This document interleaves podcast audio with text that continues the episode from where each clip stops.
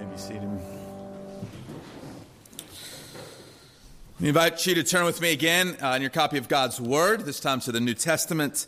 Uh, the book we are in this morning is uh, Matthew, the Gospel of Matthew, first book uh, there in the New Testament. If you're using a Pew Bible, you can find our text on page 818, uh, there at the very bottom of that page. Uh, we're in the second of three weeks looking at the number of parables that Jesus gives in Matthew 13. We will conclude the chapter Christmas morning uh, as Jesus is rejected in Nazareth. Before we get there, Jesus is sort of setting the stage for us. He is showing us through eight different parables the nature of the kingdom of heaven. And as last week, we will see again this week, Jesus tells parables uh, to, that divide. His parables show us there's two different groups of people, there's two different types of people, there are two different definitions of people. Those definitions come not because of something in us, not because of our understanding, not because of our wisdom, because of our knowledge. Uh, the, the, the mass of humanity are divided into two groups purely by the grace and the mercy of God alone. And these parables help us to see how that happens. And they really press us to see our personal responsibility, even under the umbrella of the sovereign grace of God. The parables ask us to, to consider the question for ourselves which side am I on? Which of these two de- different definitions describe me? So we're going to see three more parables this morning, and we're going to see another explanation, the second significant parable that Jesus explains uh, in Matthew 13, the parable of the weeds. Before, between the giving and the explanation, we're going to see two other parables and then a, a word about how Jesus is fulfilling prophecy. It's a lot to take in. And we're going to follow it all. We're going to read it all and see what the Lord would show us through it this morning. So, as you follow along with me in your copy of God's Word, Matthew 13, verses 24 to 43. He put another parable before them, saying, The kingdom of heaven may be compared to a man who has sowed good seed in his field. But while his men were sleeping, his enemy came and sowed weeds among the wheat and went away. So when the plants came up and bore grain, then the weeds appeared. And the servants of the master of the house came and said to him, Master, did you not sow good seed in your field? How then does it have weeds? He said to them, An enemy has done this. So the servants said to him, Then do you want us to go and gather them? But he said, No lest in gathering the weeds, you root up the wheat along with them. Let both grow together until the harvest. And at the harvest time, I will tell the reapers, gather the weeds first and bind them in bundles to be burned, but gather the wheat into my barn. He put another parable before them, saying, The kingdom of heaven is like a grain of mustard seed that a man took and sowed in his field. It is the smallest of all seeds, but when it has grown, it is larger than all the garden plants and becomes a tree, so that the birds of the air come and make nests in its branches. He told them another parable. The kingdom of heaven is like leaven that a woman took and hid in three measures of flour till it was all leavened. All these things Jesus said to the crowds in parables. Indeed, he said nothing to them without a parable. This was to fulfill what was spoken by the prophet. I will open my mouth in parables. I will utter what has been hidden since the foundation of the world. Then he left the crowds and went into the house. And his disciples came to him, saying, Explain to us the parable of the weeds of the field. He answered, The one who sows the good seed is the Son of Man. The field is the world, and the good seed is the sons of the kingdom. The weeds are the sons of the evil one, and the enemy who sowed them is the devil. The harvest is the end of the age, and the reapers are angels. Just as the weeds are gathered and burned with fire, so will it be at the end of the age. The Son of Man will send his angels, and they will gather out of his kingdom all causes of sin and lawbreakers, and throw them into the fiery furnace. In that place, there will be weeping and gnashing of teeth.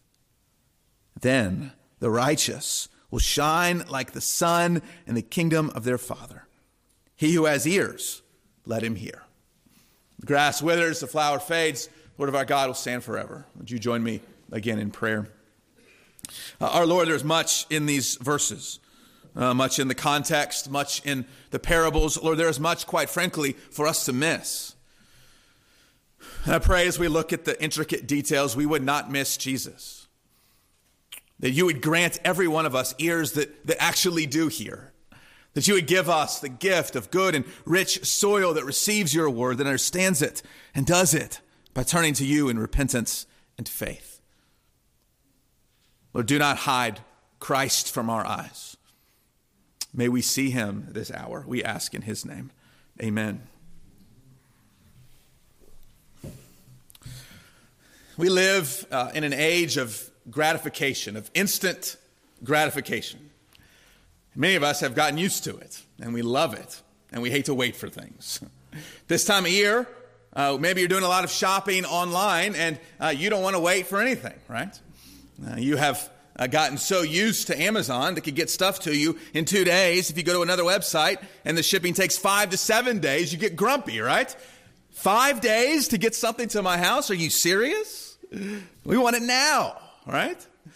It's not just our stuff that we want, uh, right? We, we have Google searches that have come into our lives years ago, and we don't have to wait for information, do we? We can just ask Google, or we can ask Alexa, or we can ask Siri. We don't even have to pull out our phone. We just say it into our rooms, and we get an answer right there, right?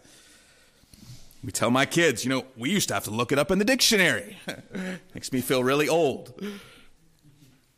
We become uh, impatient with our friends. We send someone a text and we don't hear back in, in five minutes. What are they doing? Why haven't they texted me back?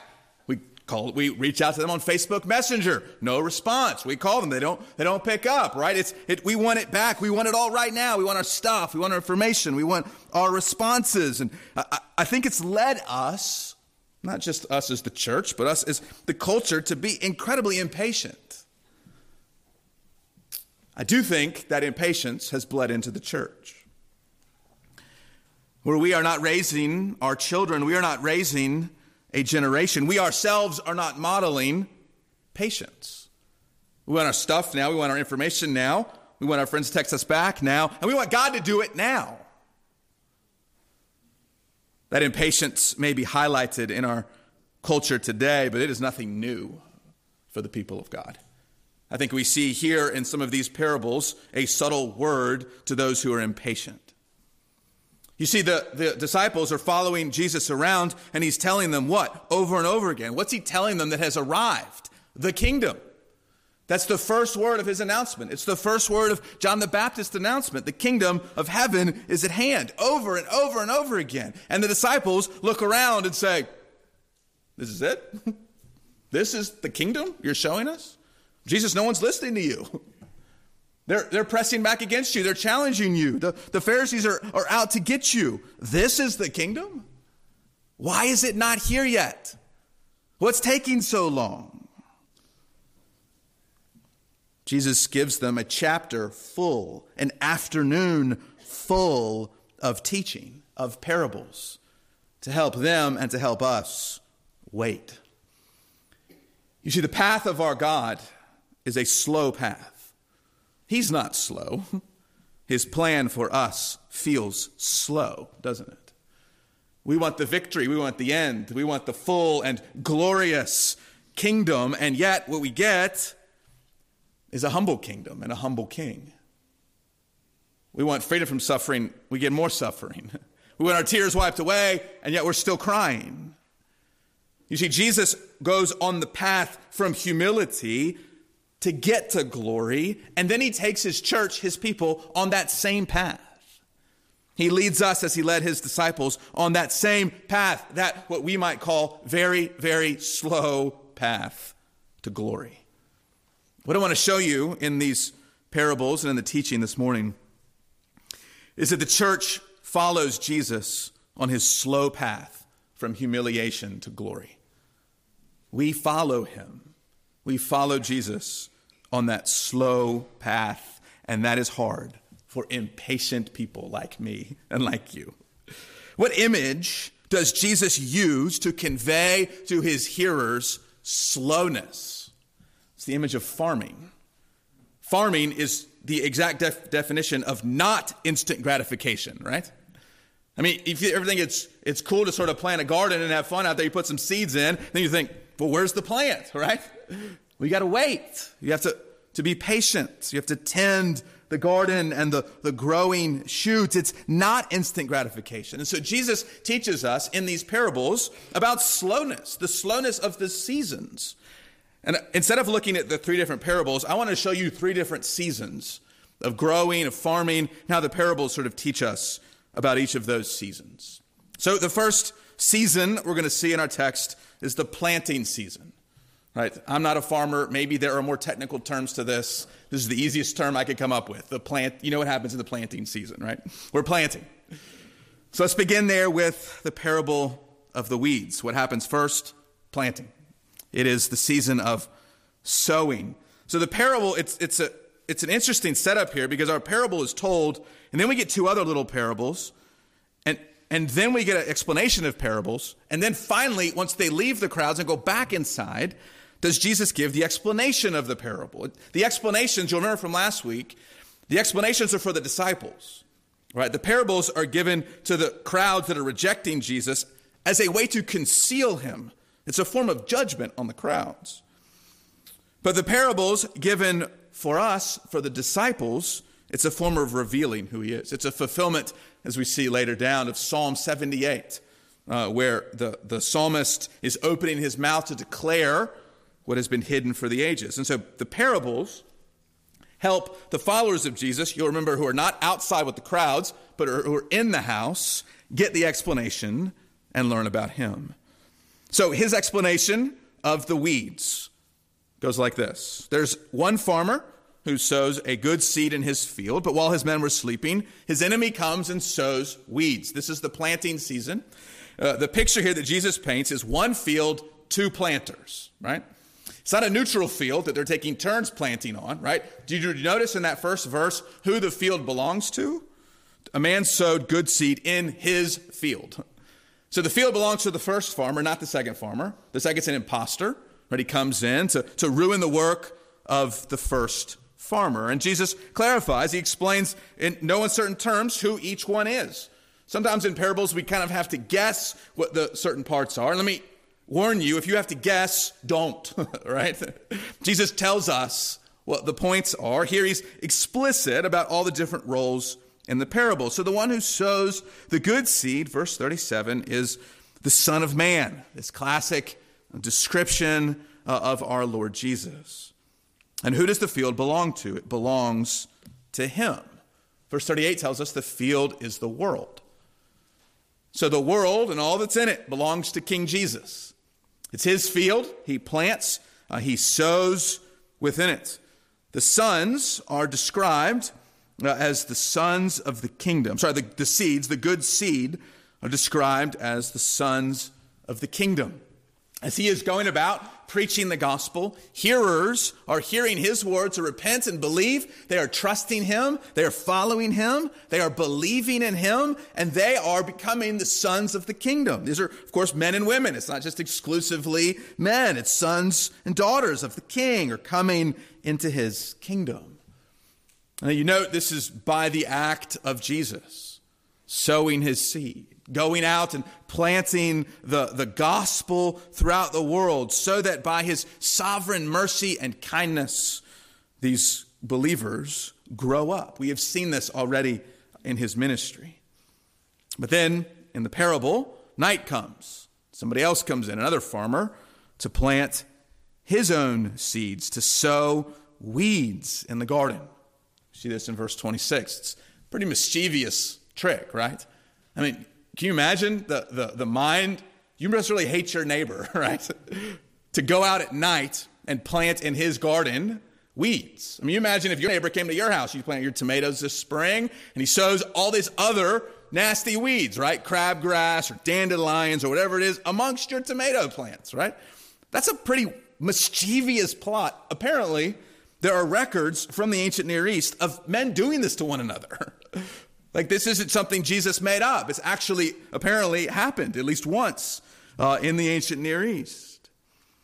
Who would be so devious and mischievous and evil, quite frankly, to do something like this? Well, it describes verse 39 the enemy who sowed them, the weeds, are the, is the devil. The ones who are sown are the sons of the evil one. Jesus says in other contexts in the Gospel of John, and he says to the Pharisees, You are of your father, the devil. So there's only two types of people in the world here, in the field that is the world. There are those sown by the king, and there are those sown by his enemy. These are the rival farmers. One of them owns the field, the other invades and seeks to destroy that same. He's the enemy's not planting his own field of something that's good and beautiful and true, right? No, no. He's, his only work is to come and destroy the work of God. And Jesus tells us this to tell us what the kingdom of heaven is like. It's like good seeds planted in the world, and planted among them are bad seeds. We're going to get in a moment to growing season, but this is planting season. And we see there two different rival, hateful farmers. So that one is hateful of the other, right? Planting these rival seeds in the field of the world. What is the seed that Jesus plants like? Not only is it described as uh, the sons of the king, but we, we turn to the next parable, the parable of the mustard what? Seed. Three parables in a row, all about seeds and farming. The smallest, the mustard seed, is the smallest of all the seeds. Right? It is the potentially the weakest, the most vulnerable. It is the one that you would imagine any seed sown by the evil one is going to be bigger because it's not the smallest. So it would be a threat to overtaking the smallest seed. The small seed is unlikely, unless you know what it is, it's unlikely to produce much fruit. And then the third parable helps us understand the planting season, switching finally uh, to a different type uh, of metaphor. Uh, now we're into the, to the kitchen. The kingdom of heaven is like leaven, that is yeast, that a woman took and hid in three measures of flour until it was all leavened. Again, what do we understand about planting? The image of the mustard seed, small. The image of the yeast or the leaven is also small. You only put a little bit of yeast into a lot of flour. We'll come back to that image in a little bit. I know some of you know about this because in the last couple years, making homemade bread, especially during the lockdowns during COVID, was pretty popular. Maybe some of you did it in your house. It was so popular, there was a, a lack, they, they, ran out of yeast. I don't know if any of you faced this. You couldn't find yeast at the grocery store. I mean, in the last two years, we've run out of everything, it seems like. but there was a season where we couldn't find yeast in the grocery store. When you found a packet, remember how big these packets, they're tiny, right? Just a little bit to make a lot of bread. Now, in the other places of Scripture, the image of yeast, it's a negative metaphor. A little bit uh, uh, affects or influences or impacts the rest of the flour, the rest of the lump. Some commentators think this is a negative image uh, it's not. Uh, it's in line with the other positive images of the kingdom of heaven uh, that the people of God, the sons of the king, the mustard seed, are also like a very small amount of yeast or leaven. So here's what we're understanding about planting a little bit of yeast, a small seed planted and hidden among the rest of the world around us. So here's our first lesson about planting season and that is that the kingdom of God has humble beginnings. The kingdom of God has humble beginnings. Jesus tells us three times the kingdom of heaven is like, is like, is like. And what is it like? It's like something small. It's like something lowly and something humble. It's something unimpressive. It's something that you wouldn't expect much out of. A little bit of yeast, some tiny little seeds. Reminds us, of course, in this season of Advent of the unimpressive birth of our Savior. I mean, in our eyes, it's glorious, right? In, in the, the eyes of heaven, it's glorious. But in the eyes of the world, it's nothing special, right? It's just a little child to poor little family out on the outskirts. Uh, there's nothing much impressive about it. In fact, much of Jesus' life is lived that way. He has no place to lay his head. He has crowds following him, but he builds no earthly kingdoms, does he? Uh, he brings in no radical political changes. I mean, really, we can look at Jesus' ministry so far in Matthew and what we know of it. It seems like, man, there's not much impact happening here. There's not much world shaking activity going on in the humble, lowly ministry of Jesus. I mean, even his death, hanging on a cross, buried in a tomb. And his impatient disciples, just like impatient us, can look at this and we can grow discouraged. And we can look around and think, well, this is it. The, the humble beginnings of the kingdom, in many ways, still feels pretty humble, doesn't it? So much that the words of the prophet centuries ago, we need to hear today to do not despise the day of small things. And in fact, it's not that God is struggling against the powers of this world. No, it is indeed God's very plan to begin his kingdom through a humble Savior and through humble men and women and through humble people and churches like ours. Here's how Paul renders it in 1 Corinthians uh, 1 27. He writes, But God chose what is foolish in the world to shame the wise. The smallest seed of the garden seems rather foolish. God chose what is weak in the world to shame the strong. Little teaspoon of yeast. God chose what is low and despised in the world, even the things that are not, to bring to nothing the things that are. Why? You will remember the, the concluding verse so that no human being might boast in the presence of God. What's this lesson the parables teach us? teach us of the humble beginnings of the kingdom. That, like the mustard seed and like the little bit of yeast, we too are low. Like our Savior, we too are despised and weak and foolish. We read these parables not as the final production of the the flour and the bread, not as the huge tree to which birds come and flock to. No, we read this as those still in the humble beginnings of the kingdom. And that should lead you and me to on the path of humility, shouldn't it? What are we compared to? Low, small, humble things. Pride and arrogance in the Christian life isn't just merely wrong and doesn't reflect well on Jesus. Right? It is entirely opposite to, it is antithetical to who we actually are as humble people following a humbled Savior. We recognize the planting season because it tells us the kingdom has humble beginnings. God uses humble and lowly and despised people because He alone gets the glory. But how does He do that? How does God use such weak and feeble items like yeast and seeds? Well, the Bible tells us that though we may plant and someone else may water, it's God that gives the growth. And so we see, secondly, in our parables, the second season as we wait upon God, it's the growing season. Because all three of these parables have not only a, a, a period of planting or starting, mixing in the yeast, but they have a period of growing. So go back to the parable of the weeds, the growing season. Not only are the seeds planted and sown together, so they're mixed in with each other, they grow up together. And, and most likely, the type of seeds the enemy is sowing look a whole lot like the wheat that the good farmer is sowing. And so as those crops are growing up together, you can't tell which, which is which. They look the same. Usually it's not until the final season, the harvest season, that you can actually tell them apart.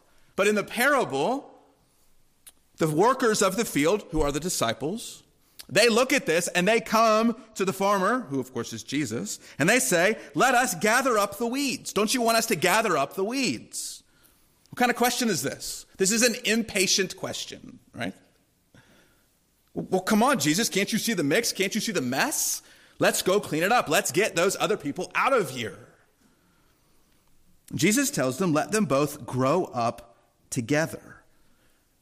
You see, we live in an age from the planting and growing season unto the harvest season in which the opposition to the kingdom of God is not wiped out. There are, in a sense, two kingdoms growing together the kingdom of this world and the kingdom of heaven. And it is under the sovereign, perfect plan of the very king that not yet does he wipe out or clear out the kingdom of the world. Now, why is that?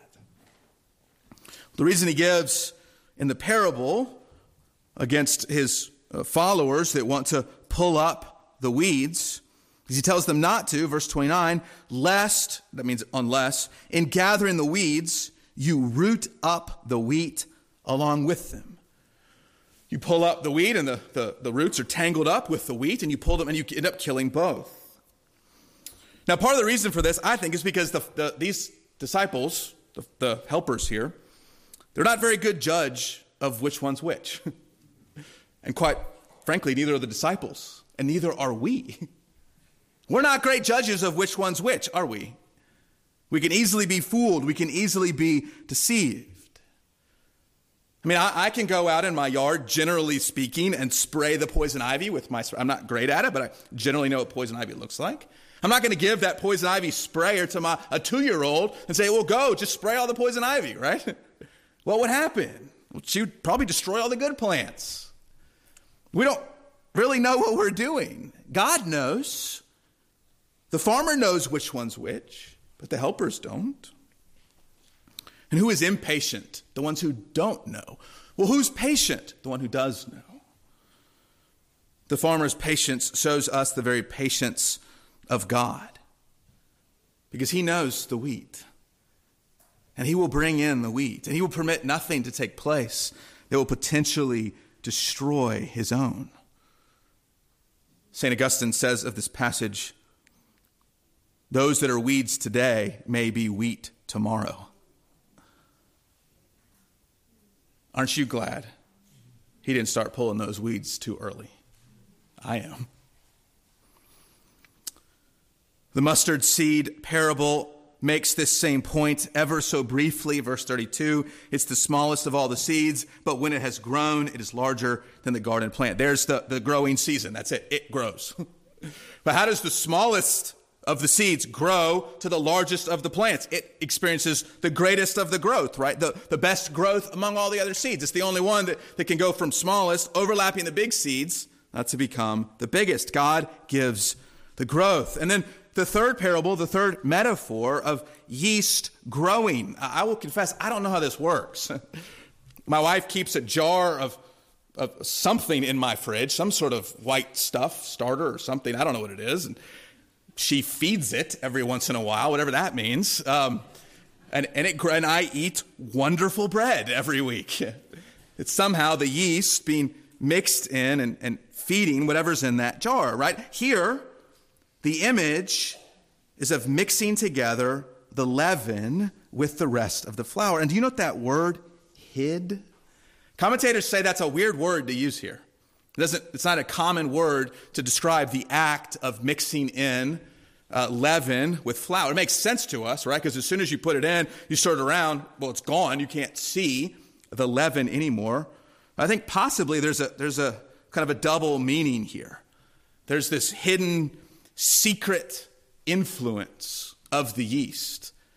I mean, flour with and without yeast is going to look pretty similar, right? But one, only one is going to, going to grow, unlike the other. The entire lump, Jesus tells us, grows. What lesson do we learn from this? Our second lesson, this time of the growing season, is of the hidden growth of the kingdom. The hidden growth of the kingdom. We go to my parents every year for Thanksgiving, and they have you know, one of these walls that they measure the kids' heights, right, every year. I'm sure you have something like that in your house or you grew up with that and you don't realize you've grown and then it's marked on the wall right you oh wow i grew so many inches uh, from last year. Oh, wow, I've stopped growing. Or, oh, wow, I've started to shrink a little bit, right? there's, there's not physical, visible growth often in the kingdom of heaven. It can be a type of hidden growth. See, Jesus isn't expanding to different towns, sort of these outposts of heaven. He's not building these big, beautiful buildings as sort of embassies of heaven. It looks like there's not much going on.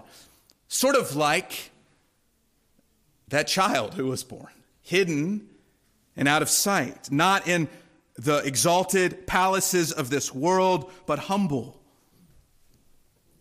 Except the impact of the kingdom is spreading in the hearts of men and women and children who believe the gospel and trust Jesus. That's not often that visible to the naked eye. It is like yeast mixed in with the flour. And I will confess that here I am impatient, and I know some of you can grow impatient. Don't we just want the kingdom to grow visibly? and I want a big, visible kingdom, right?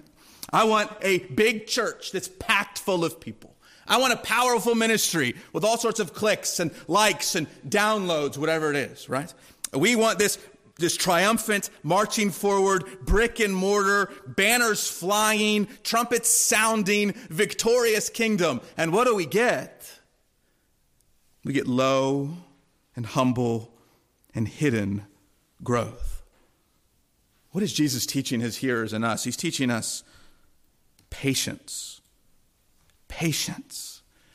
James picks up on this same image of patience and farming when he writes in James 5, verse 7 Be patient, therefore, brothers, until the coming of the Lord. See how the farmer waits for the precious fruit of the earth, being patient about it until it receives the early and the late rains. You also be patient. Establish your hearts, for the coming of the Lord is at hand. I'm going to offer you a warning here, and that warning is that often impatience in the kingdom of God and in the church of God can breed serious problems. When we are not patiently waiting on King Jesus to work in hidden and humble ways in our hearts, we go and build our own kingdoms. We exalt our own ministries. We build our own big buildings. Right? We seek the Lord's affirmation uh, the world's affirmation, excuse me. We pursue all of these other things. And what we end up doing is we end up exalting men and ministries and leaders that have nothing to do with Jesus and his gospel. Because our expectations and our impatience is so wrong. That's why you often see fallen leaders and fallen ministries still supported all the way to the end, even as they have been revealed as those who have ignored Christ and his gospel we put ourselves in spiritual danger with our impatience on the visible kingdom of Jesus. And we would do well for our very souls to learn patience and contentment, to look for the fruit that He bears when and where He bears it. That is the image that Jesus gives of the growing season. The line between the planting season and the growing season in the farm farming analogy is very clear, right? You plant these months and it grows these other months. In these metaphors, it's mixed together. There continues to be both planting and growing, right? Some of you are relatively new believers. Some of you have been believers forever. Some of you come from families in which there's no legacy of faith. Others of you come from families with, uh, with generations of faith right? You can testify that there is ongoing planting and growing together, mixed together. But this final season is not mixed. It is, it is the one yet to come, and that's the season of harvest. Harvest season. So we live in a kingdom that is humble and is hidden, but what happens at the end of the growing season? Well, what happens to that flour that has a little bit of yeast in it? It says it was hid in three measures of flour. We do some calculations. That leads to feeding bread, uh, bread enough to feed over 100 people. That's, that's a lot of yield from a little bit of yeast. The mustard seed, the smallest of the seed, it grows into the biggest uh, tree, the biggest plant in the garden. If you actually see a mustard tree, it doesn't really look like a tree. It looks like a, bu- a big bush. But apparently, here in the metaphor, it's grown so big that even birds will come. That's how big it's grown. What about that field? The field with the mixed together seeds in them. Well, look how Jesus closes that explanation of the parable of the weeds in verse 39. What season is it? He says, The harvest is the end of the age. This is the return of Jesus. There's planting and growing going on after his first coming unto his second coming. And when this comes again, the planting's over with. And the growing season is it's, it's done. It's now time for the harvest. There's one other part of this parable he hasn't explained yet. Those are the workers want to pull, right, but it's not their job. Did you catch that? It's the reaper's job. It's somebody else who's come in to reap and clear the field. And the reapers, he tells us in verse 39, are the angels. And the angels at the end of time have two tasks. They both gather the weeds out and they gather the wheat in. First, they gather the wheat out. Verse 41 The Son of Man will send his angels, and they will gather out of his kingdom all causes of sin and lawbreakers. These are the sons of the evil one. These are those that we have seen over and over and over again who reject Jesus, who hear clearly the gospel message and leave with ears stopped up and stubborn and refuse to turn from their sin and to trust in Christ. We have preached this same division that's getting stronger and stronger and stronger over the last weeks and over the last months. And I, I, I fear that some of you, instead of your heart softening to believe, it's growing harder and harder. And it's revealing there's no good soil, it's actually the path. And that you haven't been sown and planted by King Jesus, but rather by his enemy, the evil one. And do you note the causes of sin and lawbreakers? These are referring to people. They are weeded out. Now is time to pull out the weeds. And what, what is done with them is what is done in the metaphor with physical weeds. They are bound up in bundles to be burned. Or as Jesus himself says, they throw them into the fiery furnace. In that place, there will be weeping and gnashing of teeth. In no uncertain terms is Jesus here speaking of hell itself. This is what one author calls eschatological doom. The eschaton, the return of Jesus, this is the darkness. This is the, the doom. This is Jesus coming as judge. Nobody else knows who's who in that field, but Jesus knows. Jesus sees and he knows, and he himself gives the warning that he will judge. And as terrifying as that verse is, I want you to see how gracious it is as well. He's telling you what he's going to do. And as he's telling you, he is inviting you. These categories, they're, they're metaphors, they're parables. They're not so firm that one seed can't change any other kind of seed. By the mercy and the grace of God. We go last week, how do we plant it in good soil? Not by doing anything, by trusting in Him, by turning to Him. You see, the very one who judges tells us, I'm not judging yet. There's still time to come and trust in the King and Judge of the world. You see, as he went to the cross, he faced all the pain and the anguish of that same fiery furnace. He felt poured upon himself the just, righteous wrath of God so that he can stand as our shield, as our defender, as our atonement, and say to us, The judgment is coming, I hold it back, and there's still time as he invites, I invite you to come and believe in him. Do not, do not delay. Do not wait another week. Do not play around with the hardness of your heart. It will only get harder.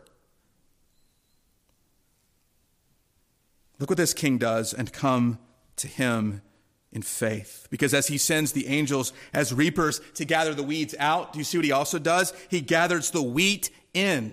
In the metaphor, it's gathered into his barn. That's a good place to be, right? In verse 43, here's what he tells us happens to the wheat. Then the righteous will shine like the sun in the kingdom of their Father. Jesus shares the glory and the beauty, the resplendent majesty of his exalted self and his resurrected kingdom with all who come to him in faith. Those who were once humble are now exalted. Those who were once hidden now shine like the sun. What shines brighter than the sun? Nothing. You can't hide the sun, right? that which was once hidden in full glory will shine bright like the sun. You see, Jesus takes his people on the path to humility, doesn't he? Here's how Paul describes it in Philippians 2. He did not count equality with God a thing to be grasped, but he emptied himself by taking the form of a servant, being born in the likeness of men, and being found in human form. He humbled himself by becoming obedient to the point of death, even death on the cross. Jesus is the, the little bit, the humbled bit who laid his glory by for a season, such that in his resurrection, in his victory over the grave, that which was once humbled becomes exalted. And as Paul continues in verse 9, he says, Therefore God has highly exalted him and bestowed on him the name that is above every name. The one whose glory was cloaked or hidden, as it were, for a time, now shines bright as the sun in his transcendent glory. We'll see later in Matthew that his followers can't even see him. It's the face of, it's like seeing the face of Moses as, after he's seen the glory of God. And here is what Jesus tells us in all of his grace and mercy that sons and daughters of the king will follow him on that same path. Maybe you are so weary of walking the humble, lowly path.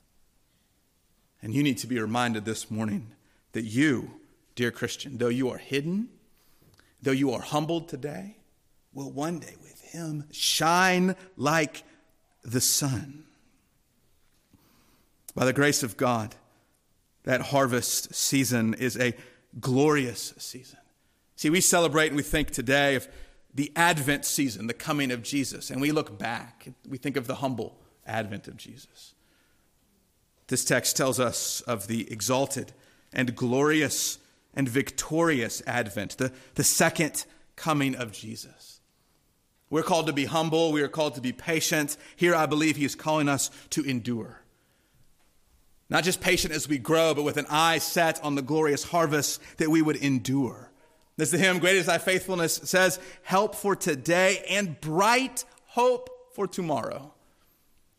For those of you who feel unseen and overlooked and hidden and humbled, what a promise that one day we will shine bright like the sun.